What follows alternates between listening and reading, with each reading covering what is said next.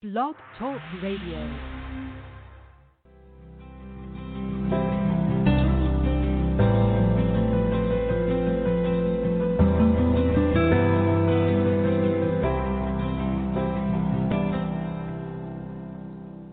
Hey there, listeners. Welcome to Access Talk with Trish, a 30 minute weekly online radio segment dedicated to examining the good, the bad, and the reality of accessibility in our communities. And I'm your host for the show, Trish Robichaud, disability awareness coach, author, facilitator, and motivational speaker. I am a woman with a disability, but I'm definitely not a disabled woman. The Access Talk with Trish radio show can be heard live on Wednesdays at 11:30 a.m. Eastern at accesstalkwithtrish.com, or you can listen to past show recordings on demand at any time at the same address or on iTunes if that's how you roll. This show is brought to you by Changing Paces, an accessibility consulting firm that simplifies disability legislation for organizations that think they don't have the time or money for compliance. Visit changingpaces.com and nurture a culture of inclusion where everyone matters. On that note, I'd like to introduce my guest for the show for this week.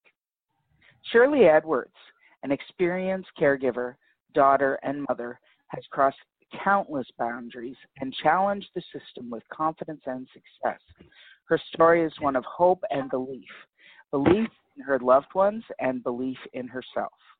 Professionally, Shirley provides training in system navigation and care planning for caregivers and healthcare providers.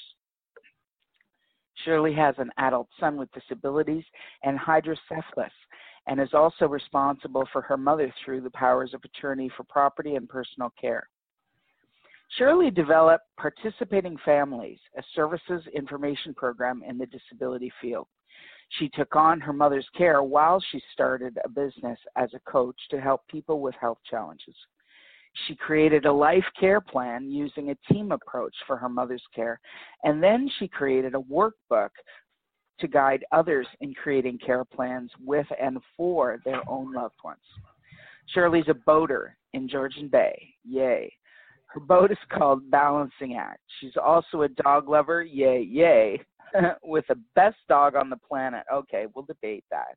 A border collie Swiss mountain hmm. dog cross named Lucky. She has a husband with a very memorable name, Don Cherry. He claims to be the original, but he doesn't work in hockey. Welcome, Shirley. Thank you, Trish.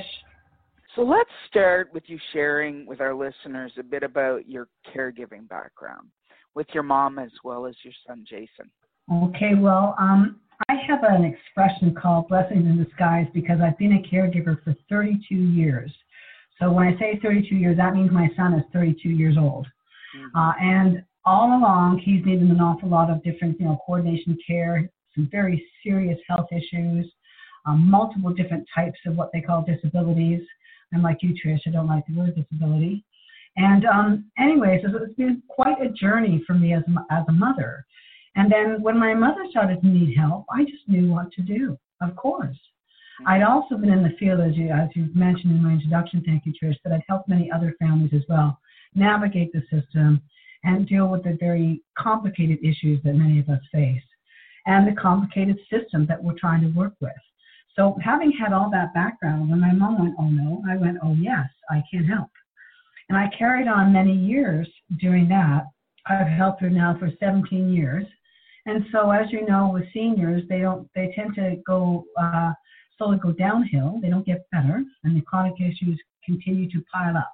Mm-hmm. And um, so, during a real difficult time where it got a little bit over the top for me to have the flexibility, and then when you have to stop and you can't run your business, there's no backup plan. So I kind of hit a wall in 2011 with my mother's knee being uh, going to another new level with a large episode and me having to take quite some time off my, my business. And that's when I went, I need a plan. I know I need a team. So I created a plan and a team around my mom, and we discussed all the very, I call them courageous conversations, the difficult conversations of what if, and the worst case scenario as well as the best case, so that we would be prepared.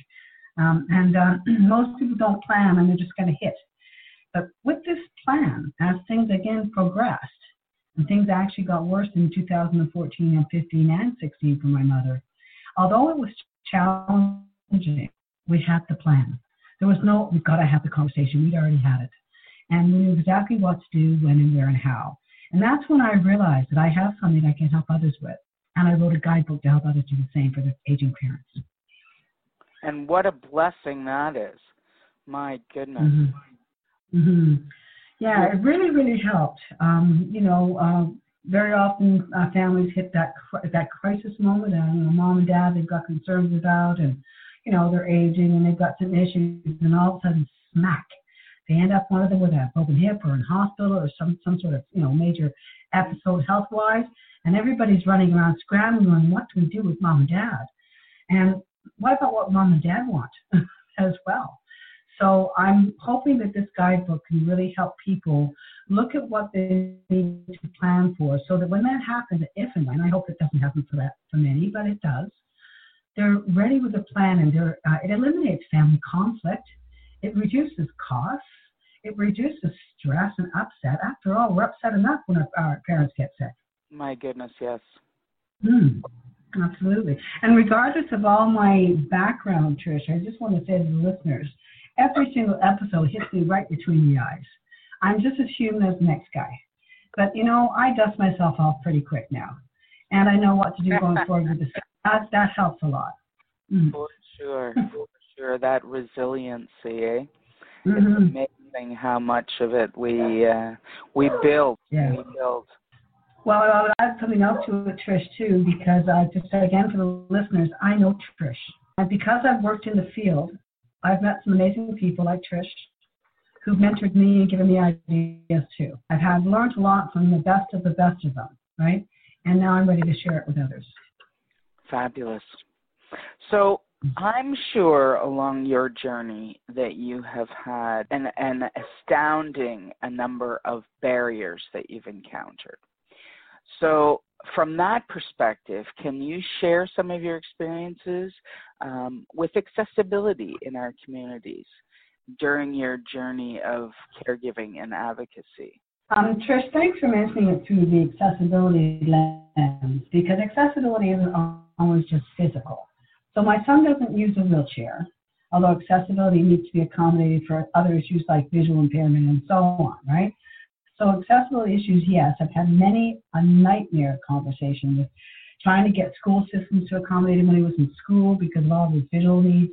I find the system likes to deal with somebody who just doesn't have their legs that work, but everything else is no thanks, right?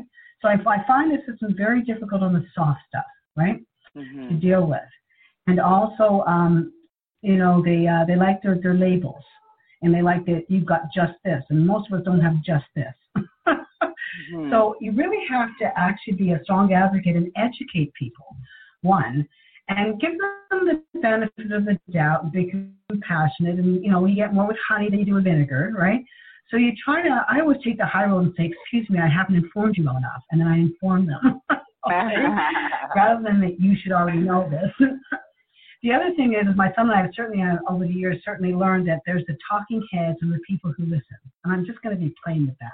Some people are just doing a job so they can go home and cut their paycheck, and they have no interest in what they're really doing. And they're only telling you this is the policy, and they sound like a parrot. You want to give them a cracker. mm-hmm. But others really listen. So one of the things I've used over the years is I find my champions. If I'm getting nowhere and I'm batting my head against the wall with Mr. Policy, blah, uh, squawk, squawk, I find somebody else to talk to that might actually hear the human side because every single incident and need is unique. And the system is built for sameness, yet we're all unique. So that's why you need to find that person that listens to your unique needs and can help you navigate and, and, accommodate your, your needs in the way that really works for you or your loved one, right? And sometimes that takes quite a bit, and sometimes it takes some creativity. So as I talk about the system like it's like the system, like it has everything, we all know that's not true. So sometimes you just can't get anywhere anyways. It just doesn't exist. And if it doesn't exist, it's time to step outside of the box and look through your friends and your community and what else you can do that's outside of the box. One of the best examples I have is a woman who was a wonderful mentor to, uh, to me. Her name was Judith Snow. She's passed, but she had a lot of information up on the internet. And she created a circle of care around her that were not attendants, although she had quadriplegia. She was never disabled. She, she was an artist. And the people that came together in her circle of care were artists. And we weren't there to care for her directly. We were there to brainstorm on how to make things happen where the system didn't exist to help us. So that's something else too that I would recommend is thinking outside of the box. I love the fact that you're you encourage people to even though they might have spoken to one of these talking heads at first contact with an organization mm-hmm. to not write off that organization but mm-hmm. to try and talk to somebody else who may have a different perspective okay so thanks trish that's a great uh, um, uh, thing to mention it's almost like reverse um, when we're working with the system uh, and we kind of got up against the wall. We mustn't assume that they're all the same any more than we're all the same. We're not. So there's people out there that care their jobs and people who don't in any field. And that's what you're looking for is that. Don't um, paint the system with one black brush. okay? Mm-hmm. As frustrating as it may be sometimes. I love how you characterize that, that we shouldn't we shouldn't write off organizations for their accessibility or non accessibility based on our experience with one person from that organization. Mm-hmm. I think that's probably what most people do, Cheryl, unfortunately. Um, but I love your resiliency, and that's what comes to mind for me when I hear how you work and how you roll is that you know you don't stop you don't see a stop sign you only see no. where others no. stop sign they see a go home sign yeah I'm very lucky. Like I said, I had lots of mentors. And years ago, somebody said, when a door closes, you open a window. Yeah, for right? sure, for sure. And you can't give up on. I can't. How could I ever give up on my son? So you just keep going. And the other thing I want to emphasize is the other thing that it sounds. I'm going to I'm going to address it like it sounds like manipulation, but you get more with honey than you do with vinegar, right? Mm-hmm. So when you hold people up as being great before you've even made the request, they kind of are chagrined into they have to do their best for you sometimes. But as I say, if you get if you're really great with people, then they step up sometimes. And you acknowledge them before they've even done the good deed and saying that, oh yes, I know you can help me, thank you so much, and oh I really appreciate it. And you know, especially when you get that person who's really listening, I mean really acknowledge them. And then you've got somebody on side, you know, on side, right? So Shirley, tell me, which systems and there's multiple systems that you have pro- approached and tackled barriers to. Which system presented the largest barriers, and how did you get past them? Okay, so that's kind of hard because depending on the given year, since I've done this for 32 years, the school system was a real challenge because I never wanted to acknowledge all the invisible disabilities that I was uh, my son was dealing with. The invisible stuff is people that people don't want to deal with, right? Mm-hmm. And then the healthcare system has been slowly being being dismantled for the last 20 years right under our nose, things being, you know, cut back on and so on and so forth. So they're in terrible, um, you know, stretch of resources. And so you, you just name it. Uh, you know, if they're all they're all um, hurting, right? And what we need to do is empower them and help them rather than complain because it's not going to make a difference if we complain, right? So one of the things that I can I can share with you um, is, for example, I've had a recent major advocacy issue. Ongoing, uh, there's one particular issue with my son's housing, and um, I finally, you know, for a fourth or fifth time, hit the fan. And so instead of looking at it like this, now I've got my leverage to really, you know, file a complaint. I use it to contact the city and say, I've got something that can help us. I've now got case that I can share with you that will not only help my son but others. I am here to make a difference and help and contribute, not complain. It's a totally different context. And all of a sudden, now, I, as I say, I use it to flip that was not being addressed properly for quite some time, right? Mm. So that that comment, that approach, um, completely uh, disarms uh, people mm-hmm. from being defensive. Mm-hmm. That's Mhm. awesome. Yeah. Now, Mhm. in the background, I again want to put in that I'm not this like pie in the sky person who can walk on water. I'm really check sometimes at the system. I do have my rants, but I don't dare rant at them. It will get me nowhere. So I Mhm. call a friend up and I get it off my chest and I, you know, pound the air and all this sort of stuff, and then I suck it up, grow up, and get on with the job. right. But every time these things happen, I find it just as frustrating. And there's times when it's like, I want to mention something else. It's tiring sometimes because it's never ending, so to speak. Mhm. Mhm. I bet. You know what we're going to do, Cheryl? We have to go to a commercial break. when we come back, I want to talk a little bit more about Mhm. family care leader, and we'll be right back. Devon has been with his company for over five years, since before his legs started giving him trouble. He loves his job, he's great at it, and he plans to stay with the company till retirement if possible. Problem is, it's getting difficult for him to walk from his desk to the washroom. His supervisor, Aisha, lets Devon know that she's noticed he's having some trouble. She suggests they move his desk closer to the entrance and the washroom. Devon is relieved and agrees. This is an example of a basic accommodation that helps make a workplace inclusive. Did you know that 50% of accommodations don't cost a dime and 80% cost $500 or less? The inclusion of people with disabilities in the workforce is the best answer to our current labor shortages. And making businesses accessible to customers with disabilities sees you tapping into their $32 billion spending power. Sound good? Then let a changing paces, warm, and friendly expert take you by the hand and walk you through the steps to making your business accessible to everyone. Visit us at changingpaces.com today. So we're back. Cheryl, I understand that professionally you are a family care leader. Would you share what you do for your clients with our listeners? Okay, so what I'm doing is, um, it sounds like system navigation, or better known as case management, and even planning stuff. That is done out there by certain professionals if you pay them privately. I'm not actually doing that for others. I'm still doing that for my family all the time. But what I want to do is um, share what I've learned with others so they can do it for themselves. And that could be the family care leader, which is the person who, and let me just point to something here on that one. That's not about just the healthcare, and it's not about just the, you know, the community care. It's about everything. Uh, and when somebody t- steps up in the family to support another person, it's about their social life. It's about cleaning the yard. It's about going shopping. It's about going to the doctors. It's all of it. And it's sort of like an orchestra. And somebody has to be the orchestra conductor. And one of the best things you can do as an orchestra conductor is not only have all the different pieces of the orchestra do their part, but they also have to communicate together to create the masterpiece.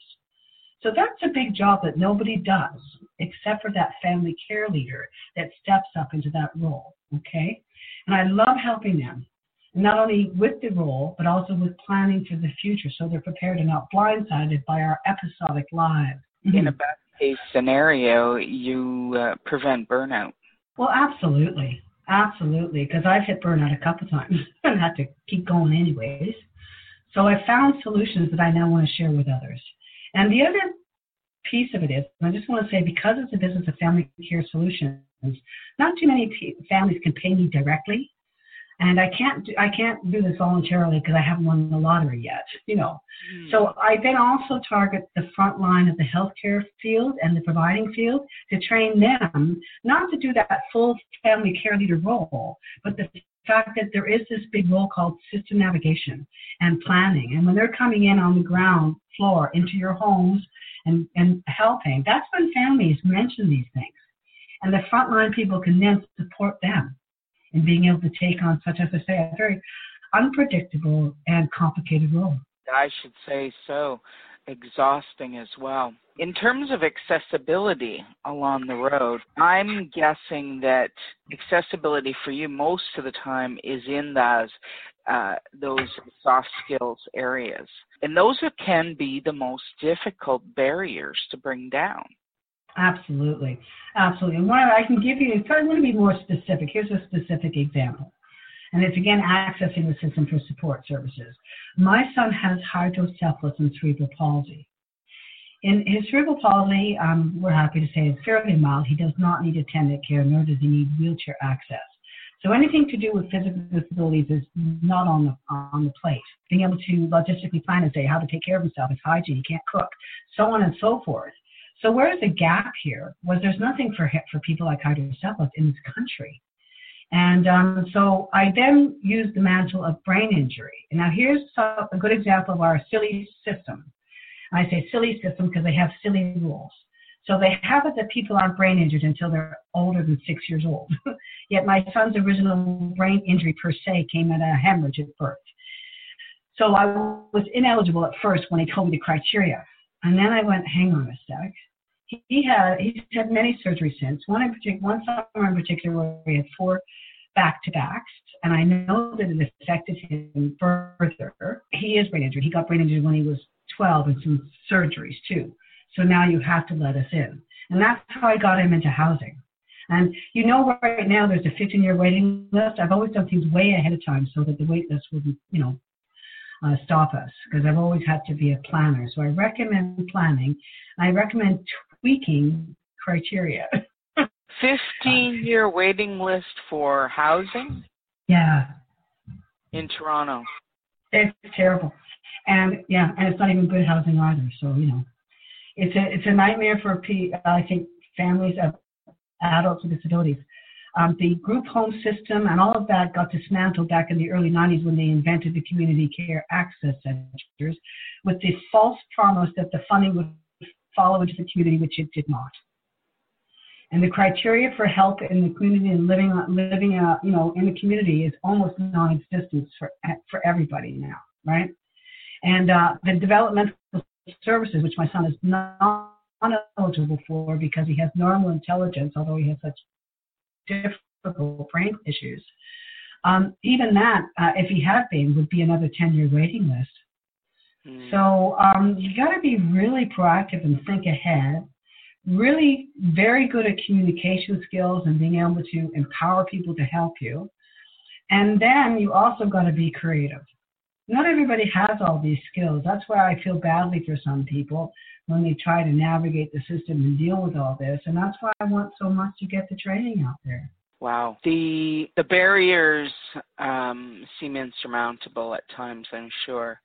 Um, can you summarize for from your experience uh, a short list of barriers that others should watch out for? Okay, so first of all, and as I'm saying, the biggest one from, from my experience is eligibility, meeting their criteria so that they can serve you. Because all of the services out there have, um, I'm going to be very facetious and say a bean counter and some ivory tower somewhere that said maybe if they only have one foot instead of two, we can cut them off.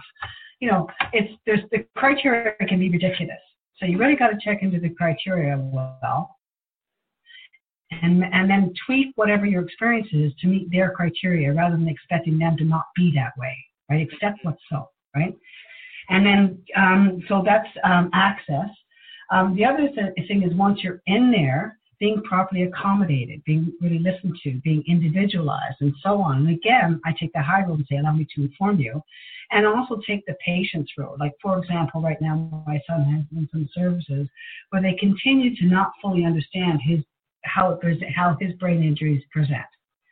And I keep explaining one particular issue over and over again.